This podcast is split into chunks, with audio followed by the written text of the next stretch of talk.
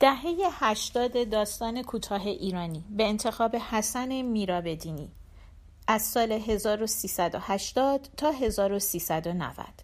انتشارات کتاب خورشید. گوینده دینا کاویانی. عصر، سمت غروب. نوشته محمود حسینی زاد. عصر سمت غروب می رفت که رسیدیم گرگان و شب سمت صبح که حسین را سوار بر آن اسب دیدم. زود راه افتاده بودیم اما بابلسر خیلی معطل شدیم. به بابلسر که رسیدیم سیروس اصرار که برویم رستوران شیلت.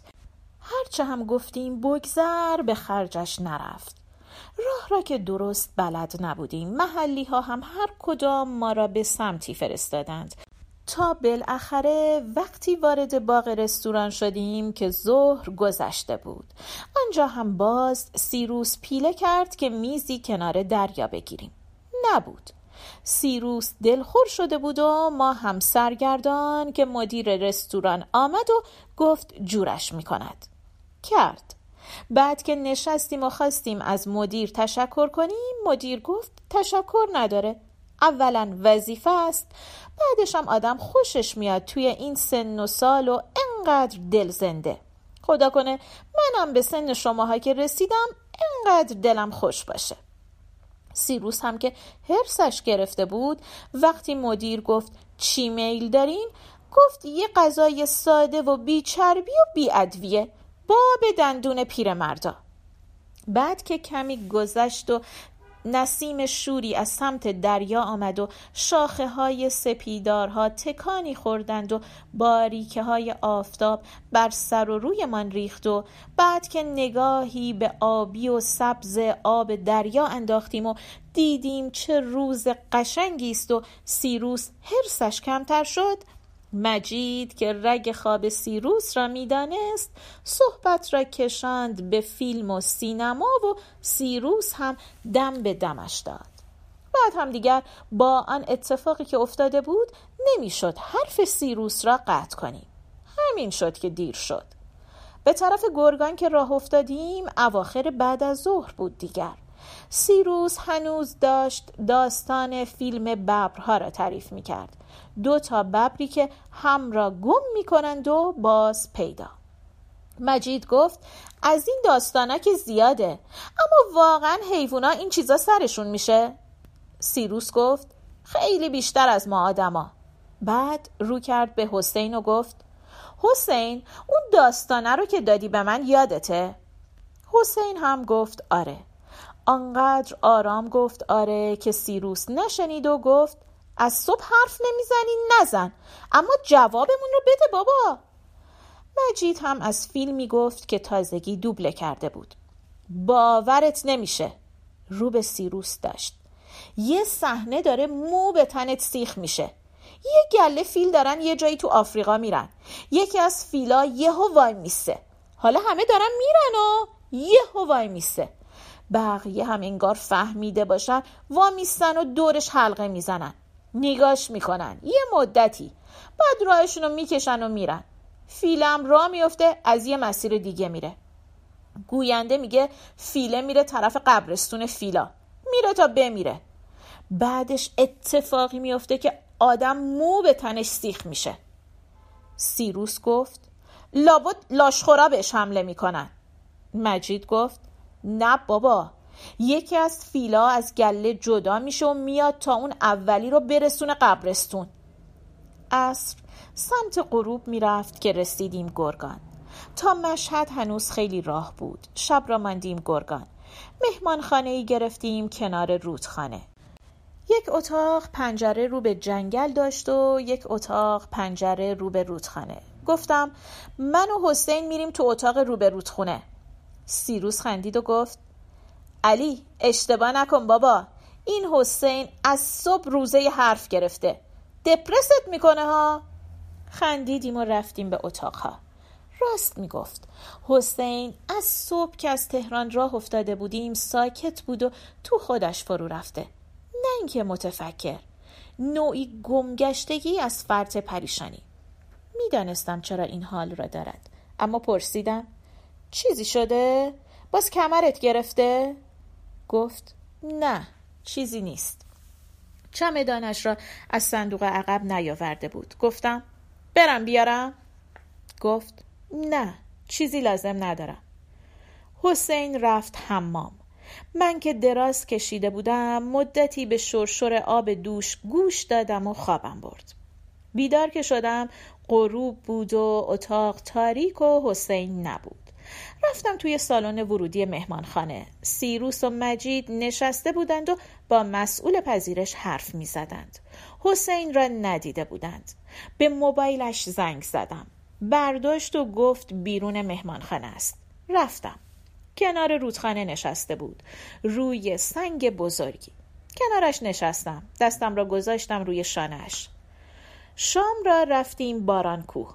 سیروس گفت اون دفعه که با کابوسینا اومدیم اینجا رفتیم، غذاش خوبه، خودشونم ودکای خوبی دارن، نمیخواد دیگه اینا رو که آوردیم ببریم. وارد جاده جنگل که شدیم چند صد متری مستقیم بین درخت ها رفتیم.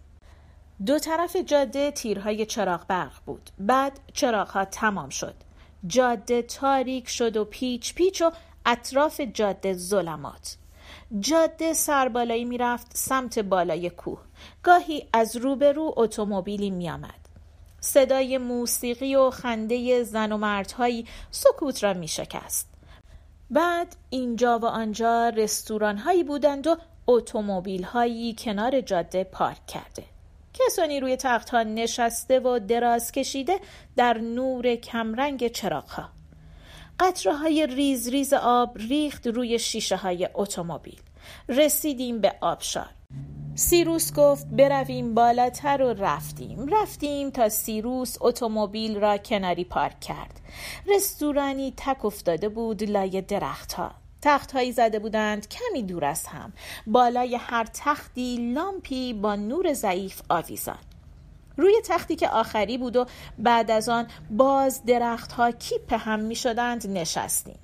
از هر تختی صدایی بلند بود، آهنگی، بگو بخندی، زمزمه‌ای. خسته بودیم و بیشتر ساکت و گاهی هم حرف های معمول این مواقع. شام خوردیم. پاهایمان را دراز کردیم. یک ور افتادیم، به پشت افتادیم، به پشه های چرخان دور لامپ نگاه کردیم و به سرشاخه های درهم پیچیده در تاریکی. آسمان لای سرشاخه ها سیاه سیاه. حسین گفت علی اینجا که ستاره ها باید دیده بشن. گفتم شاید ابره. گفت شاید. سیروس به مجید گفت حالا هم که حسین حرف میزنه پچ پچ میکنه. مجید خندید. دست دراز کردم و دست حسین را گرفتم. در آن هوای خنک دستش داغ بود. گفتم حالت خوب نیست حسین؟ جوابی نداد. باد خنکی وزید و کمی سردمان شد و گفتیم برویم. سیروس کمی زیاده روی کرده بود و مست شده بود. مجید نشست پشت فرمان. راه افتادیم و از نور چراغ‌های رستوران‌ها که دور شدیم دور و برمان را تاریکی گرفت. غلیظ، انگار غلیظتر از قبل و همیشه. چراغ‌های اتومبیل به زور چند متری را روشن می‌کرد. باز رسیدیم به آبشار. سیروس شیشه تمام پنجره ها را داد پایین. هوای خنک زد تو و قطره‌های ریز ریز آب. صدای شرشر آب در شب می‌پیچید و ذره‌های آب در نور اتومبیل مثل پولک بودند.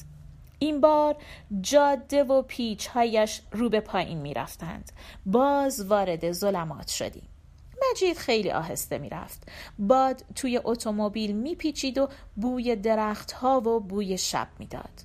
نور چراغ‌های اتومبیل تنه درخت‌های به هم چسبیده دو طرف جاده را روشن می‌کرد و دور تنه‌ها حلقه می‌زد و دور که می‌شد باز درخت‌ها می‌شدند دیواری سیاه. یک دفعه مجید سر پیچی وسط جاده ایستاد. موتور را خاموش کرد، چراغ‌ها را هم. این همه سکوت و سیاهی را هیچ وقت ندیده بودم. بعد هوهویی از دل ظلمت سمتمان آمد. سیروس آهسته و زیر لب گفت انگار یه گله گرگه. مجید هم پچ پچ کرد که اینجا گرگ کجا بود. سیروس گفت خرس و پلنگ که داره جنگلای شمال. مجید گفت نه دیگه اینجا بابا. بعد گفت اخ اخ اگه الان مثل اون فیلمه بشه چی؟ اون فیلمه چی بود اسمش؟ دختر و پسره با ماشین توی جاده جنگلی میرفتن، یهو یه زن سفید پوش وسط جاده سبز شد. سیروس گفت نه ترسونمون، و شیشه های جلو را داد بالا. ایستاده بودیم در آن سکوت و سیاهی، حرفی نمی زدیم و به پچپچه های لای درخت ها گوش می دادیم. کمی بعد از سمت پایین جاده اول لابلای درخت ها روشن شد، بعد سطح جاده. بعد اتومبیلی آمد و تا پیچید و نورش افتاد روی اتومبیل ما که مثل تخت سنگی آن وسط ایستاده بود، در جا ترمز کرد. نورش را بالا و پایین داد و خاموش و روشن کرد و بعد آرام راه افتاد. کنارمان ایستادند. راننده که مرد جوانی بود به ما نگاه کرد و بعد رو کرد به همراهش. همراهش که زن جوانی بود خم شد تا ما را ببیند. ما نگاهشان کردیم. ترسیده بودند. بعد مرد خندید و چیزی گفت که نفهمیدیم. شیشه پنجره‌اش را کشید پایین و باز به خنده چیزی گفت که باز نفهمیدیم. صدای موسیقیشان آنقدر بلند بود و زنی میخواند دلم میاد میخوام برم، همین روزا بدون تو درم میرم باور. جوانها خندیدند و دختر برای ما بوسه‌ای فرستاد و گاز دادند و رفتند و اتومبیل ما تکان شدیدی خورد. مجید گفت اوه اوه باد ماشینشون بود یا باد جوونیشون؟ خندیدیم و راه افتادیم. به حسین نگاه کردم. به ما و به آنچه اتفاق افتاده بود توجهی نداشت. رویش سمت درخت‌های طرف خودش بود. از پنجره به درخت‌های ایستاده در ظلمت نگاه می‌کرد و دستش را گذاشته بود روی شیشه، انگار بخواهد چیزی را بگیرد. مجید و سیروس می‌خندیدند. به حسین گفتم دیدی؟ برگشت و نگاهم کرد. به مهمانخانه که رسیدیم سیروس میخواست شب زنده‌داری کند و گفت که جنگل مستی را از سرش پرانده و باز میخواست مشروب بخورد که هیچ کدام حوصله و توانش را نداشتیم. رفتیم به اتاقها. به حسین گفتم اگه خوابت نمیاد منم خیلی خسته نیستم. میخوای بریم قدم بزنیم یا بشینیم و حرف بزنیم؟ گفت نه بخوابیم. میدانستم که نمیخوابد، که در تخت خواب دراز میکشد، که به سقف نگاه میکند و بعد به راست میغلطد و به دیوار خیره میشود. خوابم برد. اما بعد که از فرط سکوت از خواب پریدم و نگاه کردم نزدیک سه ساعت از نیمه شب رفته بود. سکوت عمیق‌تر از آن بود که عادی باشد. تخت خواب حسین خالی بود. بلند شدم. رفتم کنار پنجره. در تاریکی دیدمش. رفتم از اتاق و از مهمانخانه بیرون. هوا سرد، صدای آب روان در رودخانه، سیاهی شب. از مهمانخانه و از زیر نور چراغ‌ها رد شدم و رفتم به تاریکی کنار رودخانه. حسین روی همان سنگ بزرگ نشسته بود. به آب نگاه می‌کرد. سفیدی موهایش در شب به چشم می‌خورد. صدای پایم را که شنید سرش را کمی به راست چرخاند. کنارش نشستم. سرش رو گذاشت روی شانم. دست انداختم روی شانش. گفتم سردت نیست؟ گفت نه. سکوت کرد. گفتم میدونم، اما فکراتو کردی؟ جوابی نداد. گفتم اون داستانی رو که سیروس میگفت کدوم بود؟ سرش را به شانم فشار داد. دستهایش در آن هوای سرد گرم گرم بودند. گفت همون که آخرش میگه میدونستی فقط ما آدما نیستیم که با مرده ها زندگی میکنیم؟ الان داشتم میخوندم که شامپانزه ها هم مرده هاشون رو با خودشون نگه میدارن و اینور اونور میبرن. میدونی هم گروهی زندگی میکنن و هم گروهی حرکت میکنن. وقتی یکیشون میمیره بقیه ولش نمیکنن، مرده رو با خودشون اینور اونور میبرن. میگن فیلا هم مرده هاشون رو فراموش نمیکنن. هر وقت از کنار استخونهای فیل مرده‌ای رد میشن پا سست میکنن و وام میستن. گاهی هم برمیگردن به اونجایی که یکی از فیلا مرده، وام میستن کنار جای خالیش. میگن فیلایی رو دیدن که وایستاده بودن کنار جای خالی یا کنار تکه استخونی و داشتن گریه میکردن. سرش روی شانه‌ام بود و صدایش از جایی در عمق رودخانه میامد. مدتی نشستیم. گفتم حسین برگردیم. گفت نه. گفتم زود نیست؟ گفت نه. آسمان یک پرده روشن‌تر شده بود، از سیاهی رفته بود به کبودی. حسین سر از شانه‌ام برداشت و رویش را به من کرد و اولین بار در آن روز نگاه کوتاهی به چشمهایم انداخت. دریایی بود پر از موج. گفت چند ساعت پیش دیدمش، همونجا که وایستاده بودیم بعد شام، توی جنگل. ماشین تکون خورد. گفتم باد ماشین اون جوونا تکونمون داد. گفت از لای درخت ها اومد طرفمون. اول نفهمیدم چیه، مثل صخره‌ای بود که راه افتاده باشه، سیاه. اما جلوتر که اومد دیدمش، خودش بود. اول وایستاد و نگام کرد، بعد خرطومشو گذاشت روی شیشه کنار من و فشار داد. حسین ساکت شد. گفتم قبلا هم دیده بودیش، خب این دفعه هم دیدیش، دلیل نمیشه. آن فیل را اولین بار کنار دریا دیده بود و ما ندیده بودیم. وقتی برایم گفت خندیدم. فیل توی قشم. دومین بار چند سال قبل که رفته بودیم کویر، فیل را دیده بود و ما ندیده بودیم. گفتم قبلا هم دیده بودیش، خب این دفعه هم دیدیش، دلیل نمیشه. گفت خرطومشو گذاشت رو شیشه کنار منو فشار داد. اون دفعه فقط اومد و نگاه هم کرد و رفت. این دفعه میخواست که باهاش برم. پیر شده، خیلی. روی خرطومش و پیشونیش پر از لکه های سفیده. نمیدانستم چه جوابی بدهم.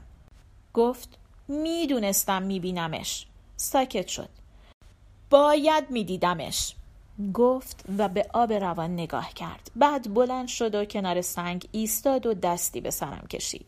گفت چقدر مو داشتی اون وقتا. راه افتاد. بلند شدم و دنبالش رفتم. می رفتیم از کنار رودخانه که سمت راست من می رفت و آن طرفش جنگل تاریک بود. سمت دیگر من علفزاری بود. می رفتیم و هیچ به هم نمی گفتیم. بعد رسیدیم به جایی که رودخانه پیچ تندی برداشته بود و راه کج کرده بر می گشت به علفزار. روی خم رودخانه پل چوبی باریکی زده بودند.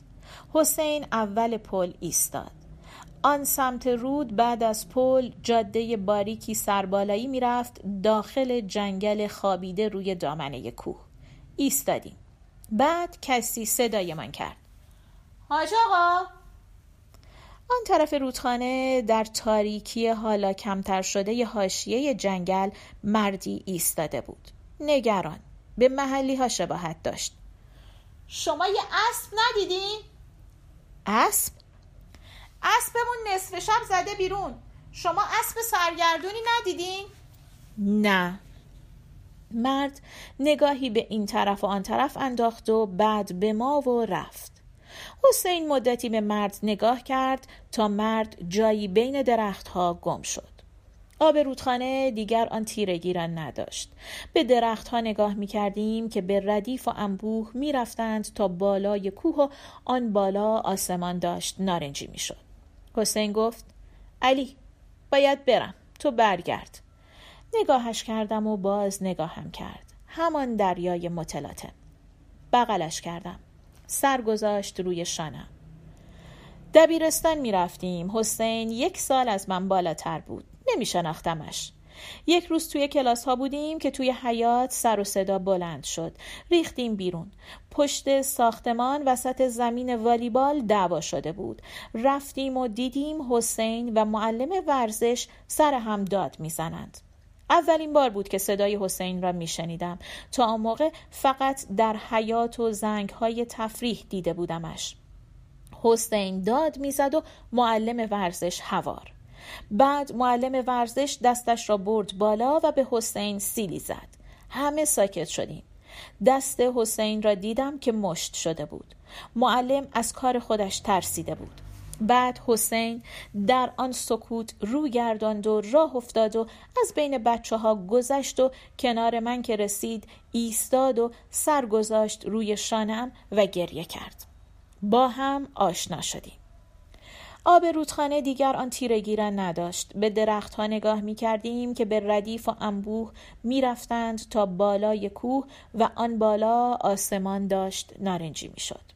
حسین گفت: علی، باید برم، تو برگرد. نگاهش کردم و باز نگاهم کرد. همان دریای متلاطم. بغلش کردم، سر گذاشت روی شانم، بعد سر برداشت و رفت. از پل گذشت و رسید آن طرف و مکسی کرد و برنگشت. همانجا ایستاد. صدای شیهی آمد. انگار شیه را دیروز کشیده بودند و حالا صدایش به ما می رسید. بعد اسبی از لای درخت ها بیرون آمد و در آن جاده باریک ایستاد. ابلق بود، خاکستری و سفید. اسب انگار در مه ایستاده بود. از تمام هیکلش بخار بلند می شد.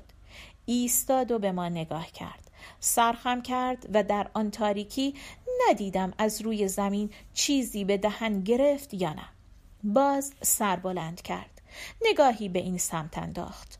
آرام سم به زمین کوفت و رو گرداند سمت بالای جاده. اسب رفت و راه کج کرد و رفت لای درخت ها. چرا هنوز فکر می کنم حسین سوار آن اسب بود؟ آن بالاترها، طرف نوک کوه، لابلای درخت ها، سیاهی داشت کم کم نارنجی می شد. پایان.